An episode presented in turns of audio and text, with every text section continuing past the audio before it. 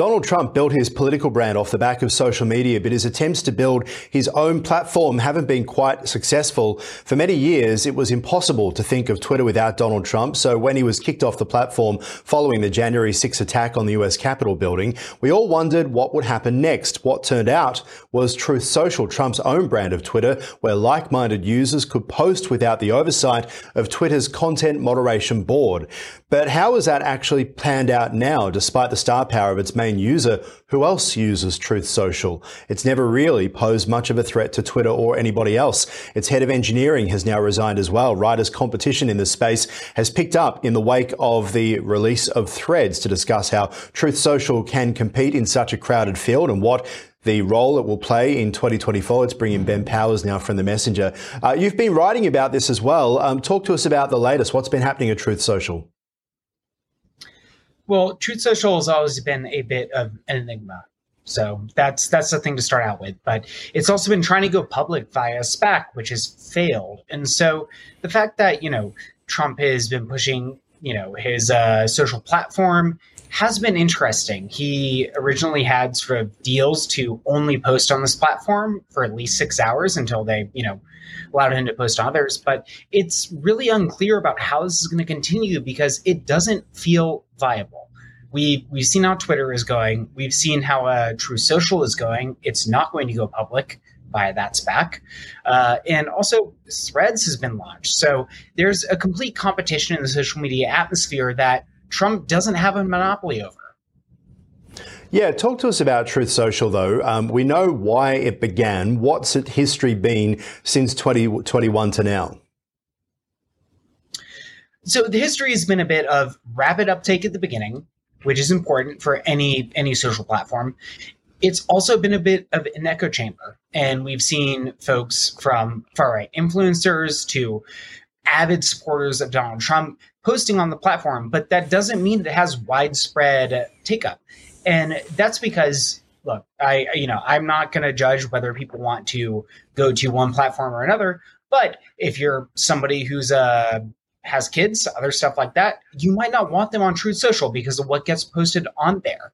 I'm not saying Twitter's any better. I'm not saying Facebook is a ton better, but there is a level of uh, veracity that is posted on that platform that's really important. And a lot of the times, the people, if you're doing mass take up, they want things to be clean. And content moderation matters in terms of that, which Truth Social has little of. I guess it's surprising given that Trump is still by far the most preferred nominee amongst Republican voters for the primaries, of course, for the 2024 election when he tries to come back again. Are you surprised that we don't see more Republicans on there, contenders, using Trump uh, Truth Social to target Trump voters? Would that not be a strategy? No. and I say that in the sense of, you know, it is Trump's platform. And so it is the the voice box for what he is working on. The other the other candidates, you know, we have Ron DeSantis, we have a number of others, are still on Twitter, which he got, you know, booted off of, and again got agreed to let back on, but he has yet to you know kind of post on that in uh, earnest. But the thing is, no, like Truth Social is not driving the political discourse, particularly during a campaign season where money and views and other things matter. Mm, it's a really good point. You mentioned SPAC and the hope that they were going to be able to raise money or potentially sell the platform as well. But there have been suggestions of insider trading, not that Trump's had any connection to that. Can you just talk to us about what happened to that SPAC platform?